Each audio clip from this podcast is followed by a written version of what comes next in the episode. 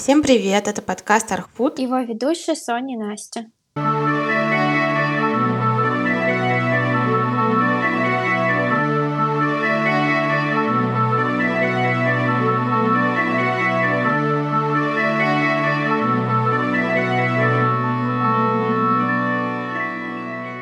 Ну что ж, этот выпуск будет последним в этом году. Но, наверное, не последний в сезоне, потому что что-то у нас были проблемы с регулярностью, и получилось совершенно мало выпусков. Ну, в общем, посмотрим, наверное, это не так важно. Ладно, погнали. Тема сегодняшнего нашего выпуска э, мы решили сделать моду и архитектуру. Мы очень любим говорить о синтезе, и вот и сегодня решили синтезировать такую тему. Я думала, ты скажешь, мы очень любим моду. И мы очень модные. Да, еще мы архитекторы. Вот. И, наверное, начнем с того, что разберемся в самой сути понятия мода. Мы, наверное, больше привязываемся к моде как... К слиянию моды и архитектуры, а не к модной архитектуре. Да-да-да, мода как отдельное понятие. Я вот, кстати, хотела разобраться в понятиях, потому что начала думать о понятиях, что мы называем модой, что мы называем стилем, вот, потому что мне кажется, что определение моды и стиль э, очень сильно как бы слеплены. Мы что-то называем стильным, а может быть оно модное, не стильное. Э, в общем, для меня мода — это понятие скорее такое быстротечное. Ну, то есть это mm-hmm. вот то что, то, что мы называем «это сейчас модно». То, Там, что это модно, было в, модно этом в этом сезоне. Да-да-да, в прошлом не модно. И мода прежде всего понятие, связанное с современностью. Стиль для меня имеет границы времени. Ну, то есть, как мы характеризуем исторический стиль архитектуры, это прежде всего, если мы говорим про там постмодернизм — это стиль, присущий там 70-м годам. Mm-hmm. Если мы говорим там... Еще есть такие понятия, как тренд. Вот как ты думаешь, это больше относится к чему? Тренд, тренд к моде, да, я думаю, относится к моде. Трендовые вещи. Хотя некоторые тренды становятся культовыми и... И они становятся потом стильными. Да, и потом входят в историю. Как знаешь, еще говорят, я не следую моде, у меня есть свой стиль. Mm-hmm. Вот тоже какое-то странное. Вот я просто назвала бы некоторые вещи, которые связаны со стилем. Ну, то есть они когда-то были модными, но потом стилем можно назвать и что-то просто, что относится к определенной эпохе, но также можно назвать то, что не выходит из моды как бы веками и как бы стильное, просто стильное само по себе. Мы определили понятие, да? Я думаю, что да. Что мода — это скорее что-то уходящее и быстротечное. Стиль — это то, что находится в определенном контексте времени, и в то же время модная вещь со временем может остаться стильной. Вот, и стильно можно назвать просто стилями все, что относится к каким-то определенным временным периодом. Да, или течением. И вот следующий вопрос такой. А, вот как ты думаешь, есть вот модные и немодные архитекторы, ну, в контексте своих построек, не в контексте одежды? Вот, потому что мне кажется, в принципе, если ты известный современный архитектор, да даже не только архитектор, а художник или фотограф, то ты как бы не можешь отвечать не отвечать понятиям времени, ну или, по крайней мере, можешь в плохом смысле прославиться своей кичевостью. Например, ну, есть же архитекторы, которые строят для элиты. Вот, кто-то же делает там дворцовые интерьеры, и я, к счастью, не знаю ни одного такого архитектора. Лично в смысле? Вообще даже не, не могу представить. Вот, или какие-нибудь скульптуры Церетери или Никаса Сафронова картины, они же по факту сейчас как бы, ну, на слуху у каких-то определенных кругов людей, но они не модные. Ну, ну просто, наверное, есть вопрос к тебе. это, это не вопрос, это утверждение. В общем, мне кажется, все классные современные, точнее, все классные архитекторы, деятели искусства, они обязаны просто быть в ногу со временем, потому что как бы искусство само по себе, а, оно связано прежде всего с новаторством, и это двигает мир вперед. и, безусловно, те, кого мы любим, и они как бы модные и актуальные с течением времени становятся стильными. Вот. Что ты думаешь? Вообще, я думала, что понятия архитектура и мода, они э, противоположны, потому что как бы архитектура должна быть долговечной, а мода, как мы уже поговорили про суть понятия, она быстротечная. Но отвечая на твой вопрос, есть ли модные и не модные архитекторы, мне кажется, что безусловно есть. И при этом это не очень, наверное, хорошо, когда ты смотришь на здание и понимаешь, что вот так вот, наверное, было модно, так вот делали 10 лет назад. Это, наверное, заметно по архитектуре двухтысячных. Это было вообще никогда не модно. Так и непонятно, почему это произошло. Точнее, понятно, мы это обсуждали в нашем выпуске про постмодернизм. Я вот, кстати, хотела бы сказать насчет текучести самой моды, ну, как понятие fashion, там, одежды и еще, и про долговечность архитектуры. Мне кажется, они даже не противоположны, а как будто рядом стоящие. Архитектура тоже сменяется, какие-то веяния. Есть, э, по сути, принципы, которые открываются, ну, сродни там научных открытий, как там принципы Ле Корбюзье или там принципы, когда открыли железобетонные конструкции, которые открываются, и потом все ими пользуются. А вот именно какие-то тренды, фишечки, mm-hmm. они тоже относятся к определенному времени, но если там мода меняется у нас каждый сезон на одежду, то архитектура это более растяжимое понятие по времени, потому что и реализация более долгая. И если бы это было так быстро, то я даже не знаю, вот это все тема с экологичностью, с бесконечным обновлением, что даже говорить, интерьеры устаревают там в течение 10 лет, 20, не знаю, здания чуть подольше. Я, кстати, кстати, я устроилась на работу, наконец-то. Вот. Что-то хорошего в этом году произошло. И я устроилась работать в конкурсный отдел. И я впервые работаю в Германии. Мне стало интересно, как быстро реализуются проекты после успешного конкурса. И говорят, что, как правило, 5-10 лет. И я подумала, что очень актуальная архитектура получается задержкой в 5-10 лет. То есть мы сейчас смотрим на то, что модно, а потом это появится совсем-совсем не скоро. Поэтому тем более нам нужно задумываться о том, чтобы это было не очень модно какому-то. В общем, это все довольно сложно. Может быть, это, знаешь, должно быть не кричаще модно, а скорее это какие-то решения, и ты не должен там делать что-то, что сейчас модно, ты должен как бы думать наперед, думать про будущее. Вот. И делать что-то действительно не такое яркое. Но знаешь, в одежде тоже есть ты можешь купить тренч, и он будет всегда более-менее актуальный, или какое-то пальто. Или ты можешь купить ядерно-голубую шубу, и типа, в следующем сезоне уже такой, я не хочу носить эту шубу. Вот. Да. Продумать архитектуру, чтобы... Что мы тут советуем?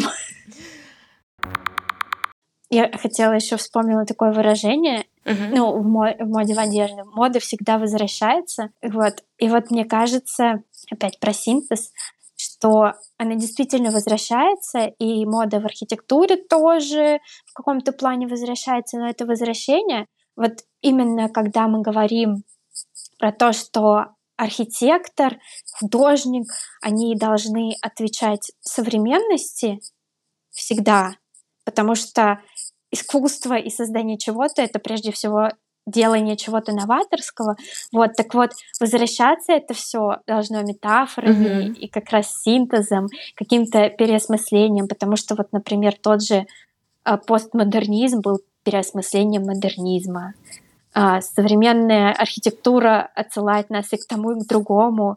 Вот, и еще к этому добавляет кучу новых понятий, которые отвечают современности. То есть по факту это все, правда, циклично, но цикличность заключается не в прямом переносе того, что было, а скорее в каком-то вдохновлении.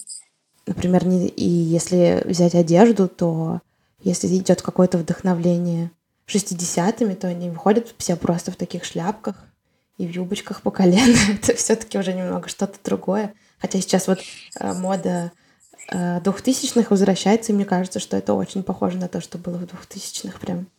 Да, кстати, очень похоже, но знаешь, как из двухтысячных мы еще можем найти какие-нибудь старые шмотки родителей, и ты все равно, я как-то помню еще, когда мы учились в универе, нашла какой-то старый мамин пиджак, надела, он как-то да. все равно не так смотрелся.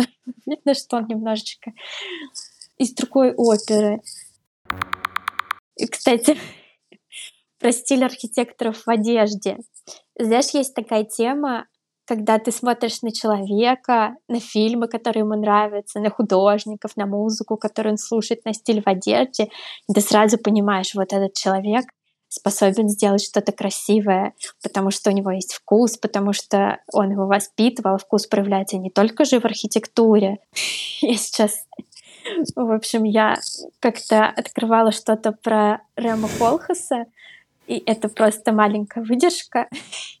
Архитектор Рэм Колхас. Записной интеллектуал, плицкеровский лауреат, теоретик, куратор, фаворит модных брендов, автор книг, обязательных к прочтению.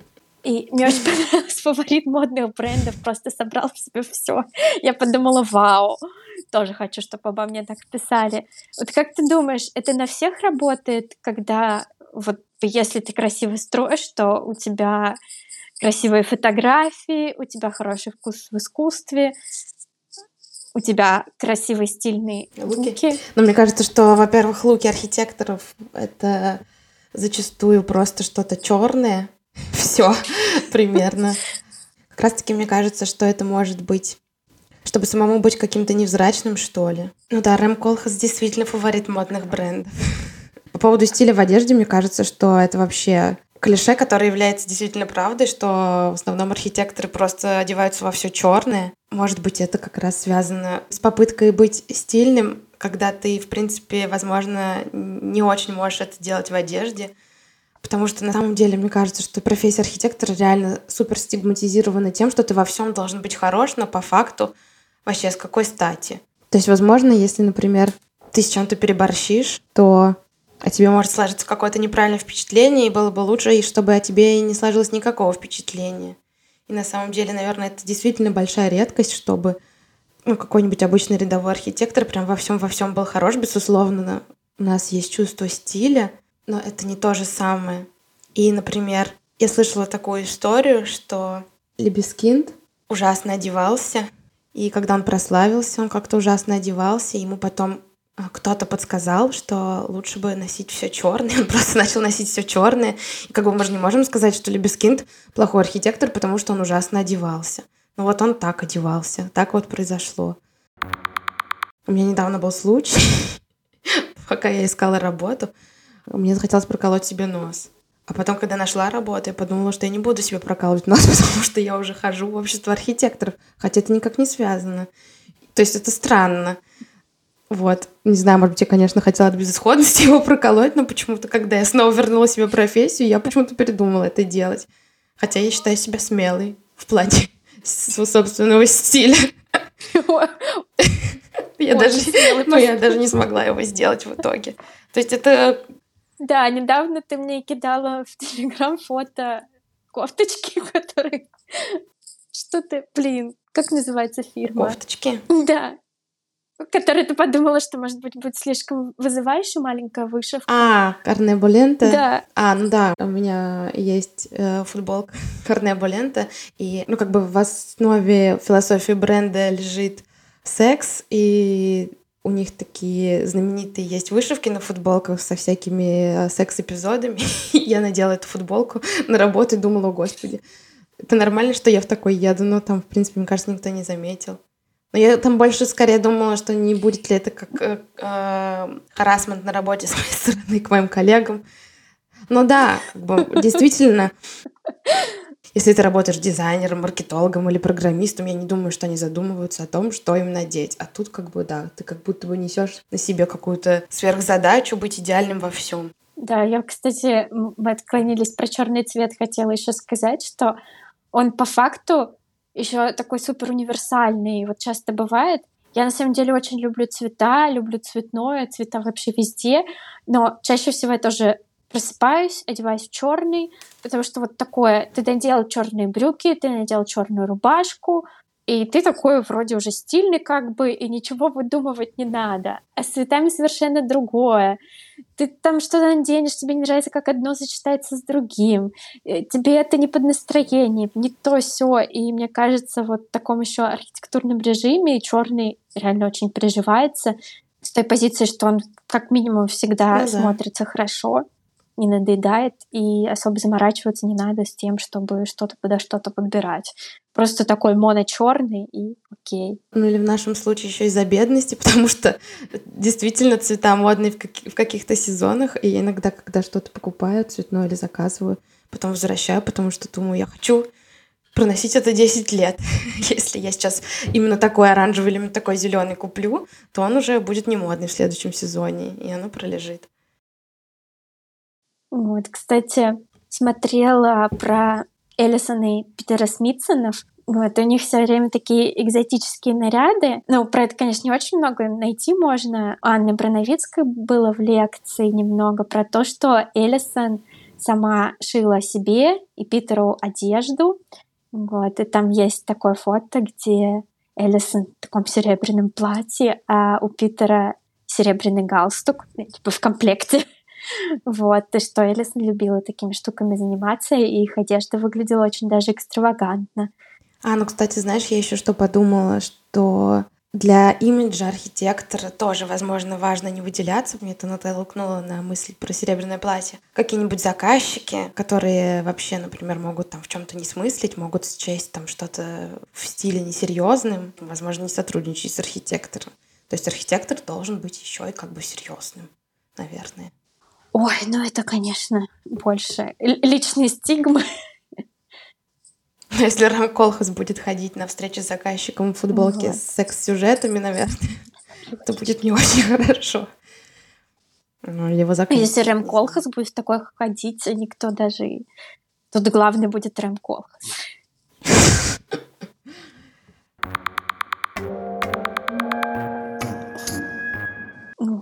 Хотелось бы придвинуться к нашему следующему пункту и поговорить про архитекторов и модные показы, потому что это тоже такая... Да, супер интересная тема. Да, и вот раз уж мы опять вспомнили Рема Колхаса, и Рэм Колхас и Прада — это просто такая дружба на века. Во-первых, Рэм Колхас очень давно сотрудничает с модным домом Прада, Началось все со строительства бутика в 2001 году в Нью-Йорке. Всеми дизайн-проектами в OMA занимается подразделение, которое занимается и исследованиями AMO. Бутик Прады в 2001 году — это его интерьер, у него вписана гигантская стена-волна, и она является основной частью архитектурной экспозиции. На одной части этой стены есть ступени, на которых выставляется обувь, аксессуары, и на ступенях также могут сидеть люди, наблюдать за представлениями, которые организованы на противоположной стороне этой волны. Вот. Мы прикрепим фотку. В общем, в 2004 году ОМС создали еще один бутик. Также очень знаменательный проект был а, трансформируемый павильон. И вот когда я про него читала, было интересно, что в этом павильоне тоже, правда, проходили разные мероприятия. То есть там были и фэшн-показы Прада, и там проходил кинофестиваль Алехандро Иньярита, вот, и даже выставка современного искусства. В общем, про модные показы. И ОМА ежегодно, регулярно организует для Дома Прады модные показы, и каждый показ, он на самом деле классный и уникальный. Мне очень понравился. Конечно, классно было бы говорить, мне очень понравился из тех показов, на которых я была. Но я была, я не была ни на одном показе. Но если посмотреть просто показы Прада за разные года, можно найти очень много интересного. Как, например, показ «Весна-лето» 2020 года, который прошел в огромном переоборудованном силосе для зерна в Шанхае, который был сделан в таком футуристичном стиле. Все подсвечивалось синим неоном. И я, конечно, еще раз говорю, что меня там не было. Но я представляю эти грандиозные впечатления. Когда я этим летом была в музее в Дуйсбурге, Херцога Демирона, а, это было тоже переоборудованное пространство с вот этими вот силосными трубами. И вообще такие огромные промышленные объемы производят такой суперэффект. Вот. И тогда конечно, не могла представить, но типа фотографии мы тоже их прикрепим. Вот. И про еще один, надо сказать, про самое свежее, тоже футуристичный показ, который IMO сделали для Прада, для мужской одежды. Показ, кстати, проходил в фонде Прада. Я не знаю, как это лучше описать. Наверное, если я скажу, что это была стилистика в духе фильма 2001 э, «Космическая Одиссея», все станет понятно. Вот. Посмотрите, это лучше посмотреть так. Вот. Это тоже было в отреставрированном здании, которое ОМС проектировала. Вот. И это было такое большое театральное пространство. Вынесли такие футуристичные сиденья из кинотеатра и положили на пол такой оливково-зеленый ковер, ряды кресел, и между ними ходили модели. Тоже такая супер футуристичная подсветка. Вообще мне очень нравится, что Прада сотрудничает с Ромом Колхасом, и у меня как будто все время от этого какое-то личное уважение к бренду повышается. То есть, например, если я хочу какие-то супер вещи, мне все время хочется что-нибудь от Прада, потому что я думаю все время, что вот они, конечно, видимо, разбираются в этом мире, потому что не кого-то там позвали, не с кем-то там подружились, а с Ромом Колхасом. Как будто бы это настолько в точку и настолько он им во всем может помочь, что это прям очень-очень круто. И мне всегда тоже нравится. Мне импонирует еще, когда такие гиганты занимаются меценатством искусства, вот этот фонд Прада. А мне захотелось поговорить не про то, как архитекторы строят показы для модных домов, а как модные дома используют культовые архитектурные постройки для своих показов. Вот, и так сложилось, что я нашла три интересных примера, все они от Louis Vuitton. Последний показ их был приурочен к круизной коллекции 23 года, и проходил он в институте Солка, который был построен Луисом Каном. Моя любимая здание. Да, прям вообще? Ну, не то, что я помню еще на каком-то третьем или каком-то втором курсе я от него прям фанатела. У нас еще был по Помнишь, мы делали то ли по ОПК композицию мемориала, и мне кажется, я сделала его почти как этот университет Солку. Вот, и я хочу привести три примера показов, и все из них были при э, Николя Гискиери. Видимо, он очень интересуется и любит архитектуру, раз практически каждый год он просто приезжает в готовое здание. И как он комментирует выбор института Солка, это так, что он выбрал его из-за необыкновенной обстановки. Вот. Согласна. И показ проходил, естественно, на закате. И я знаю, что это одна из главных классных вещей этого места, то, как оно играет во время заката. Я знаю, что туда нельзя попасть во время заката. Туда могут попасть в это время только научные сотрудники, что, конечно, очень-очень обидно. И, наверное, быть в этом месте вот в этот потрясающий момент, наверное, это просто что-то невероятное. Вот. И коллекция этого года была вдохновлена там было такое смешное описание. Э, она была в футуристичном стиле и была вдохновлена калифорнийскими пейзажами и напоминала пустыню и водные виды спорта. В общем, и суть выбора этого здания была то, что коллекции было очень много блестящих элементов, пайетки, и как будто бы они отражались э, в бетоне, как будто бы они мерцали на солнце, и как будто бы это должно было очень классно работать. Но у меня вот какое ощущение возникло, что, возможно, это не самое удачное решение. Ну, может быть, это конкретно для меня так, что как бы реально Институт Солка — это просто что-то невероятное. Мы там очень хотим побывать, просто какая-то мечта. И когда там про проходит модный показ, ну, как будто бы этот показ просто меркнет по сравнению с созданием. Ну, возможно, если люди не так увлечены архитектурой, то, может быть, это все работает. Но вот я смотрела видео с показа, и, естественно, казалось, что одежда — это просто вообще ничто по сравнению с архитектурой, с этим закатом. Да, может быть. Но, наверное, для людей, которые приходят туда смотреть модный показ, может быть, это не так будет меркнуть, как если бы мы туда пришли. Но согласна с тобой, что тут уже как бы спорно, надо быть наравне тем местом, где ты что-то демонстрируешь, чтобы оно было не просто соответствующим фоном. Я еще, в принципе, подумала, что, наверное, если ты сидишь просто на каком-то одном своем месте, то, возможно, для тебя все-таки коллекция будет э, в приоритете, потому что, ну, просто съемка же там тоже ведется, там, знаешь, с э, дронов, там все так, как бы люди же не видели это с такой перспективы. Еще один показ Луи Виттона, про который я хотела рассказать, проводился также в культовом архитектурном месте в Рио-де-Жанейро, в Музее современного искусства, спроектированным Оскаром Немейром. Тоже выглядит все просто потрясающе. Это просто уже действительно готовые декорации для шоу. Это просто уже тоже как бы стопроцентный успех. Да, да, я только хотела сказать, что так это просто выглядело невероятно. Но это такое строение на берегу водоема, ну, в стиле Оскара такая огромная белая тарелка, из которой серпантином спускается дорога. Сценограф и художница С. Дивилен создавал дополнительные извилистые подиумы вокруг э, музея. Выглядит все тоже просто невероятно. Мы тоже прикрепим фотографии.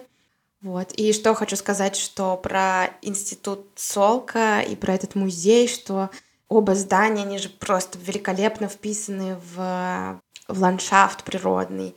И тоже такое часто же бывает, что показы классно интегрируются в ландшафт. Вот, как, например, последние показы а, Жак Мюса просто произвели фурор, когда он расстилал э, ткани по всему полю в Провансе это получается, что тоже как бы уже такое готовое решение, знаешь, то есть уже есть архитектор уже, который просто гениально поработал с ландшафтом, ты уже там устраиваешь показ, тоже сразу беспроигрышный вариант. И третий показ тоже, про который я хотела рассказать, это тоже идеально вписанный э, в ландшафт уже готовое здание. Это музей Михо, который спроектировал и МП. Тоже просто потрясающее здание, которое находится в японском лесу. И японский лес пересекает в это здание. В общем, тоже это невероятное, наверное, впечатление. Классно еще знаешь, что что вот таким образом эти архитектурные постройки еще ну, к нашей тоже прошлой теме подкаста, сильно появляются в медийном поле. То есть они очень популяризируются за счет чего-то сверхмодного, проходящего там. Как мы уже говорили, что вот архитектор, да, что он как будто бы должен вот разбираться в искусстве помимо архитектуры, в стиле одежды, во всем, и как бы тоже такое уважение возникает к владельцам домов, что они во всем так круто разбираются, и тоже думаешь, тогда им можно доверить. Еще быстренько хотелось бы привести один пример, просто чтобы вы посмотрели. На меня произвело сильное впечатление. Очень красивый прозрачный тоннель студии Досис для показа Кенза 2020 года. Огромная пневматическая прозрачная конструкция, труба, которая имеет множество ответвлений, и тоже, по-моему, это было расположено в каком-то парке, зеленом пространстве, которое просто пересекает вот эта вот прозрачная труба, и люди двигаются в трубе. Очень круто.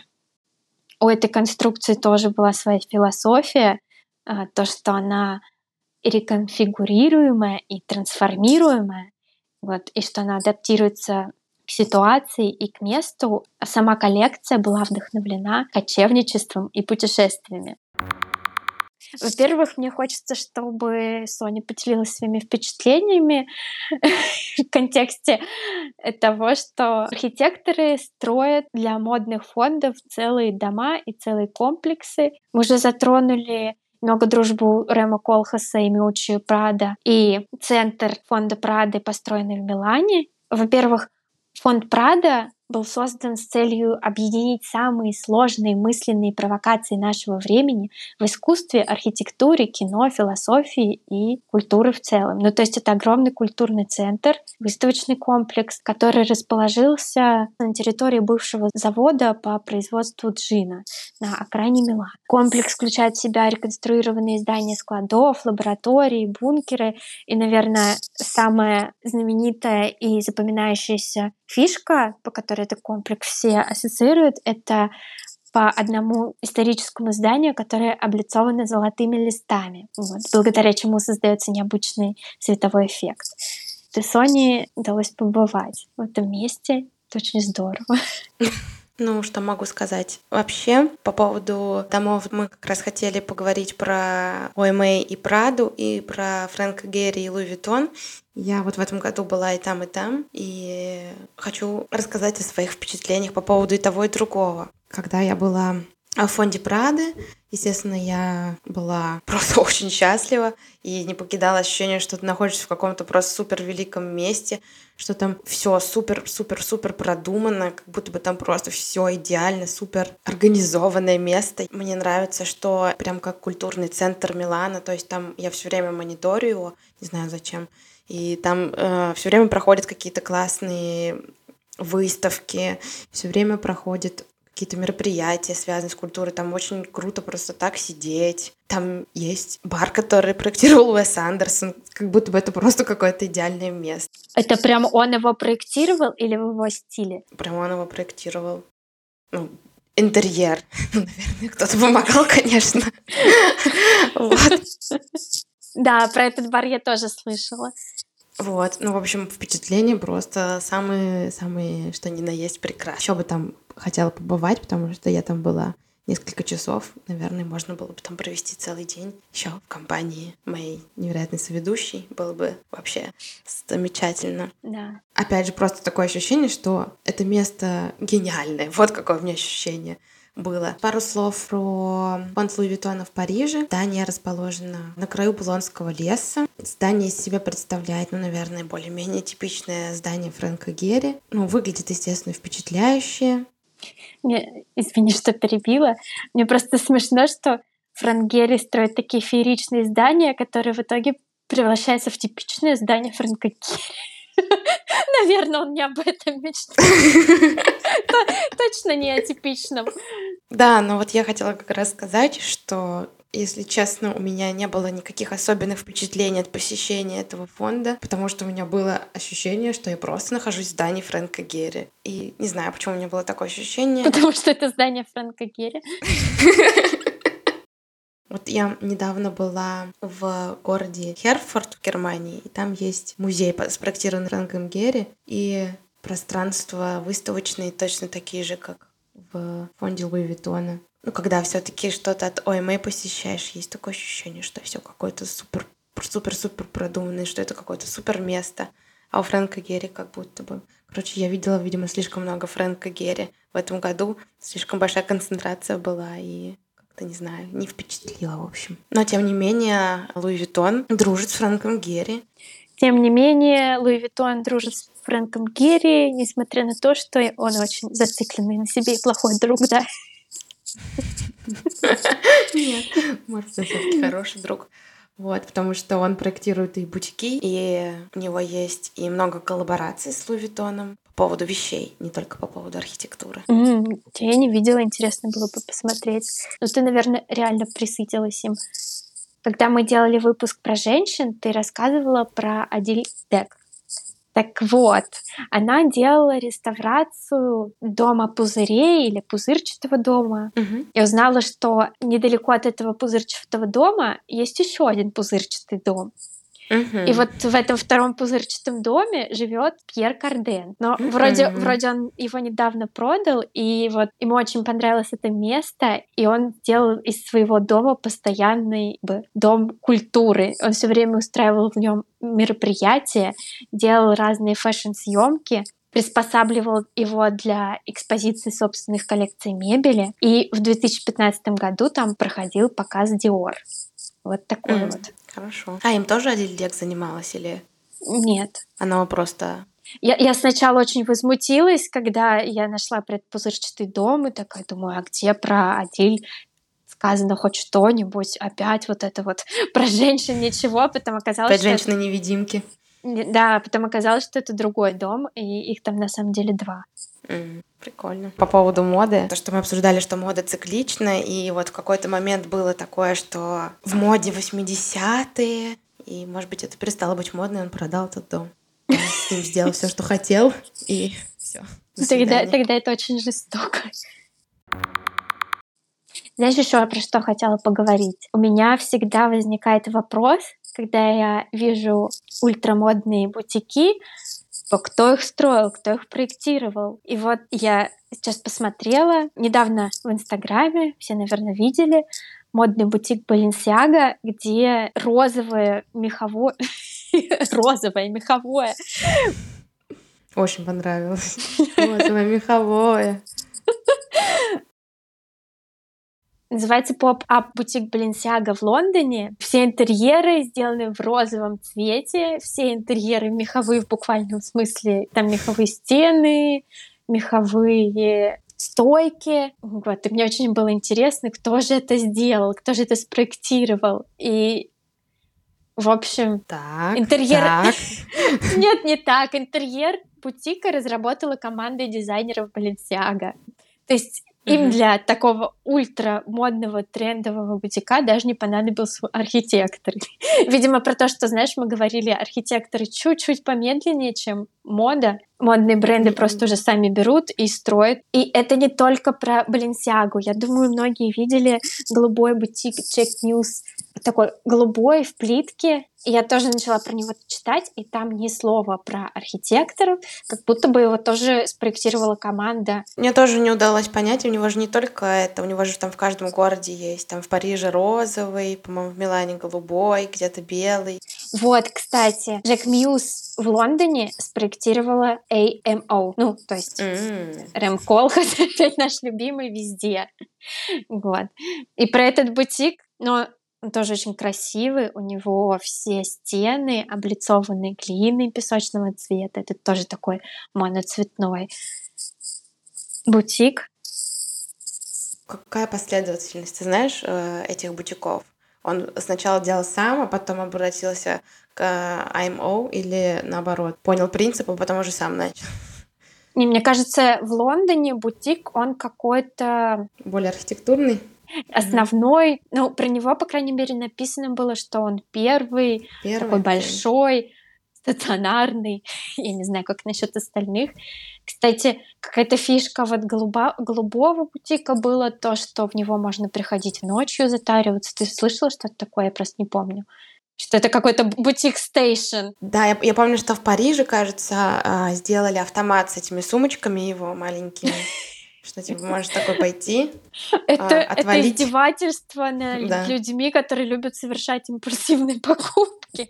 Ну, я не знаю, для некоторых, у которых нет денег, вроде меня, то все равно не сможет произойти на сумочку. Ну, с этим согласна, да. Ну, прикольно было бы. Вроде бы меня тоже.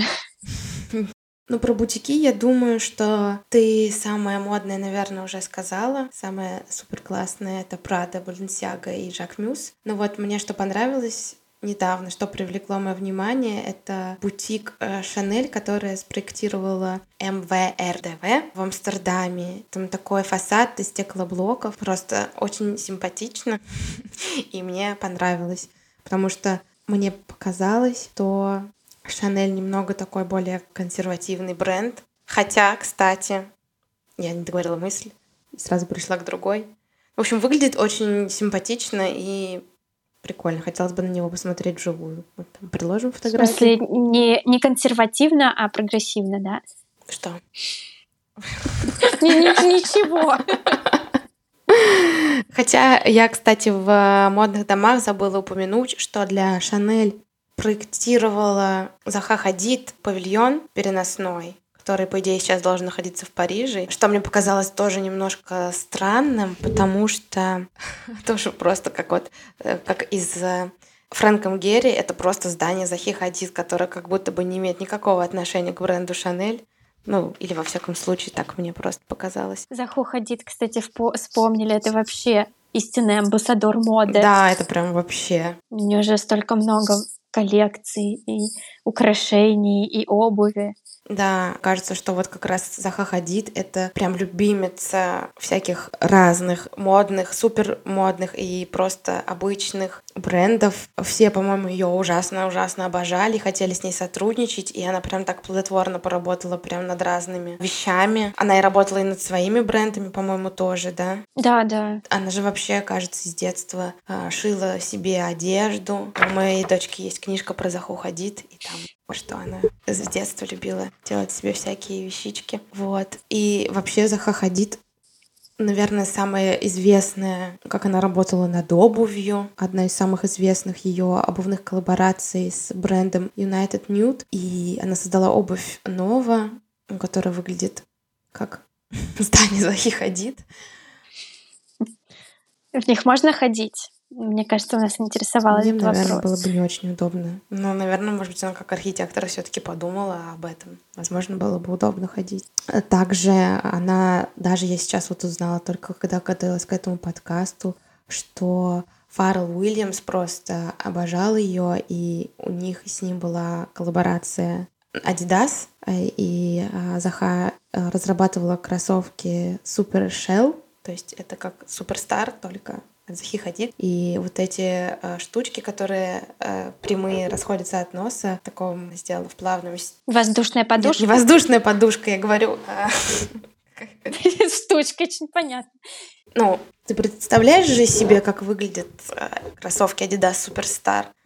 Да. Вот. И у них такой нос, на которых полоски а, такие нос, прямые. Да. А у Захи они типа такие плавные, как какая-то вот ее форма здания. Соня сейчас показывает мне руками, но мы прикрепим да. фотку.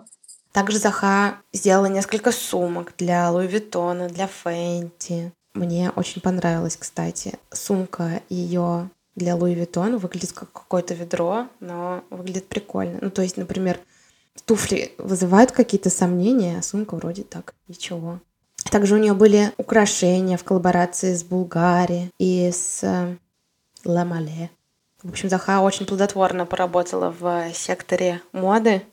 И мне кажется, наверное, тоже в каком-то смысле реализовалась в этом смысле. Так, все. Да, хорошо. Можешь идти. Спасибо, что послушала. Вот, кстати, мы начали говорить про то, что много модных бутиков, модных мест, проектируется архитекторами. Э, в России в последнее время очень много открывается новых модных шоурумов, которые ты даже прежде всего идешь посещать не из-за их продукции, а из-за того, что они открылись, у них классные интерьеры. И, конечно, очень хорошо это влияет на саму продукцию, которая там расположена. Шоурумов, чье открытие ты ждешь, чтобы туда сходить посмотреть. И, безусловно, вещи, которые там продаются, они становятся еще вдвойне более классными, стильными из тех мест, в которых они находятся. И, наверное, самая такая яркая коллаборация — это магазин «Август» и Гарри Нуриев. Также я, когда готовилась вы к выпуску, ну, еще кучу-кучу всяких мест, радиус от Да Бюро, бутик там модного бренда Монохром, шоурумы Present Simple, которые открылись в Санкт-Петербурге и Екатеринбурге. Ну да, это как часть личного бренда. Вот как часть личного бренда, что сказать про магазины «Август» в Санкт-Петербурге, в Москве, который делал Гарри Нуриев. Ну, Гарри Нуриев сейчас вообще звезда. И сотрудничает и с Баленсиагой сейчас вроде, да? Да, вот ты сказала про коллаборацию модных брендов Захо Хадид, у меня как раз был пример про сотрудничество Гарри Нуриева со всеми этими брендами. Я также хочу сказать, что помимо августа от Гарри Нуриева открывается еще просто куча-куча шоурумов, магазинов, которые проектируют кучу молодых классных бюро. И вот про Гарри Нуриева, что для меня сейчас это самый яркий представитель не только российского, но, наверное, всего в целом дизайна. И Он очень привлекает меня как раз постоянными переходами в другие смежные сферы. И когда мы начинали подкаст, у нас первая тема была синтез. И как вы поняли, для нас это, и в частности для меня, очень важно и интересно. Вот Гарри помимо дизайна интерьера занимается еще предметным дизайном. Все время выставляется на выставке «Дизайн Майами». Это американская дизайнерская компания, которая проводит две ежегодные флагманские ярмарки коллекционного дизайна в Майами и в Базеле. И, кстати, в августе можно купить украшения, которые были сделаны в коллаборации с Кросби Студия. И круто, что интерьеры Кросби Студия и круто, что в августе вы можете купить сережки или какие-то другие украшения, которые сделаны в коллаборации с Кросби. И круто, что в самой Кросби студия предметы, которые там находятся, это тоже предметы дизайна. В общем, это все на меня производит неизгладимое впечатление, потому что мне кажется, что вообще узкое развитие в какой-то одной сфере невозможно, Откуда тогда вообще брать вдохновение? Откуда брать интерес, если ты не интересуешься ничем, кроме архитектуры? И вот этот охват всего, что рядом, искусства, моды, различных направлений, мне это очень импонирует. Вот немного про коллаборации с модными брендами. А Гарри Нуриев делал несколько коллабораций с Баленсиагой. Последняя, наверное, тоже много кто видел. Это, это диван, который был набит бракованными и нераспроданными вещами Баленсиаги. Он был сделан из прозрачного винила, и через него можно было видеть эти вещи. Мне, кстати, нравится, что ну, как сказать, мне сначала скажу, что мне не нравится. Мне не нравится, когда какие-то супермодные вещи сделаны из говна и стоят дорого. Мне нравится, что Balenciaga об этом немного заботится, что вот у них этот китайский пакет, например, был, помнишь, вот этот клетчатый, с которым на рынок ходили, он же там был из кожи на самом деле, и, то есть из, из хороших материалов. И вот эта мне коллаборация тоже понравилась очень. Он еще делал офисную мебель Баленсиага, ну, тоже в качестве какой-то экспозиции. Вот. И эта инсталляция была вдохновлена его воспоминаниями о работе в небольшой российской компании. Вот. Но это выглядит прикольно, тоже прикрепим. Вот. Еще он делал коллаборации с Nike. Это, ну, похоже чем-то на диван Баленсиаги, только это было кресло, которое было набито кроссовками со стоков. Вот. Наверное, не очень удобно сидеть. Нет, она по форме удобная. Это Знание. как бы просто, знаешь, как подушка в кроссовках. Прозрачное наполнение, да. Вот, естественно, это все отсылает к проблеме вторичного использования. Вот. И напоследок я бы хотела сказать о том, что сейчас я видеть в Инстаграме. Это выставка «Дизайн Майами» 2022 года. Ты, наверное, тоже видела. Это называется mm-hmm. «The Trash Bag Sofa». Это диван в виде 15 mm-hmm. мусорных мешков, которые сшиты вместе, как бы представляет из себя диван, оформлены все в естественную форму стоящих куча мешков. Но на самом деле эти мешки сделаны из кожи, но такого типичного глянцевого черного цвета, которым обычно блистают мусорные мешки. Интересно, будет Гарри теперь сотрудничать с Баленсиагой после скандала? Не знаю. Но мешки это было не Баленсиага, просто на выставке. Да, я просто подумала об этом. Он еще сотрудничал с COS mm. и с Valentino. И еще, наверное, много с кем. Ого, даже не знала про COS и Valentino. Мне, кстати, вот еще пока мы готовились к выпуску, было интересно, а, какой бы архитектор, например, стал сотрудничать с Dolce Gabbana? С ними никто же не сотрудничает из архитекторов, нет? Не знаю, я почему-то подумала, мне так не нравится Дольче Габбана, что мне не захотелось это выяснять. Кстати, можно было бы посмотреть, может, с ними кто-то все таки сотрудничает. В воспитательных целях, если только крупные дома моды по-любому сотрудничают и с художниками, и с музыкантами, и со всеми, со всеми, со всеми. Этот выпуск у нас получился немного дольше, чем мы ожидали. Мы вообще хотели сделать короткий такой да. лайтовый новогодний выпуск, но мне кажется, этот, этот выпуск будет самым длинным. Надеюсь, вы дослушаете его до конца. А, этот выпуск будет последним в этом году. Хотелось бы всем пожелать, чтобы следующий год был более... Ну, про этот год у меня даже слов нет. Хотелось бы просто пожелать, чтобы следующий год был в корне не таким, как этот. Да, год был, наверное, самым ужасным годом в нашей жизни. И э, глупо подводить какие-то итоги. Все просто ужасно. Хочется поблагодарить наших слушательниц и слушателей за то, что были с нами и слушали нас. Мы были не очень регулярные, особенно в нашем последнем сезоне. Наверное, он даже еще не закончится, потому что это было слишком мало выпусков. В общем, спасибо вам, что с нами, спасибо, что оставляете отзывы. Пожалуйста, оставьте еще нам новогодний отзыв, напишите, что думаете про этот выпуск. Желаем всем мира, всех с Новым годом и пока. Всем пока.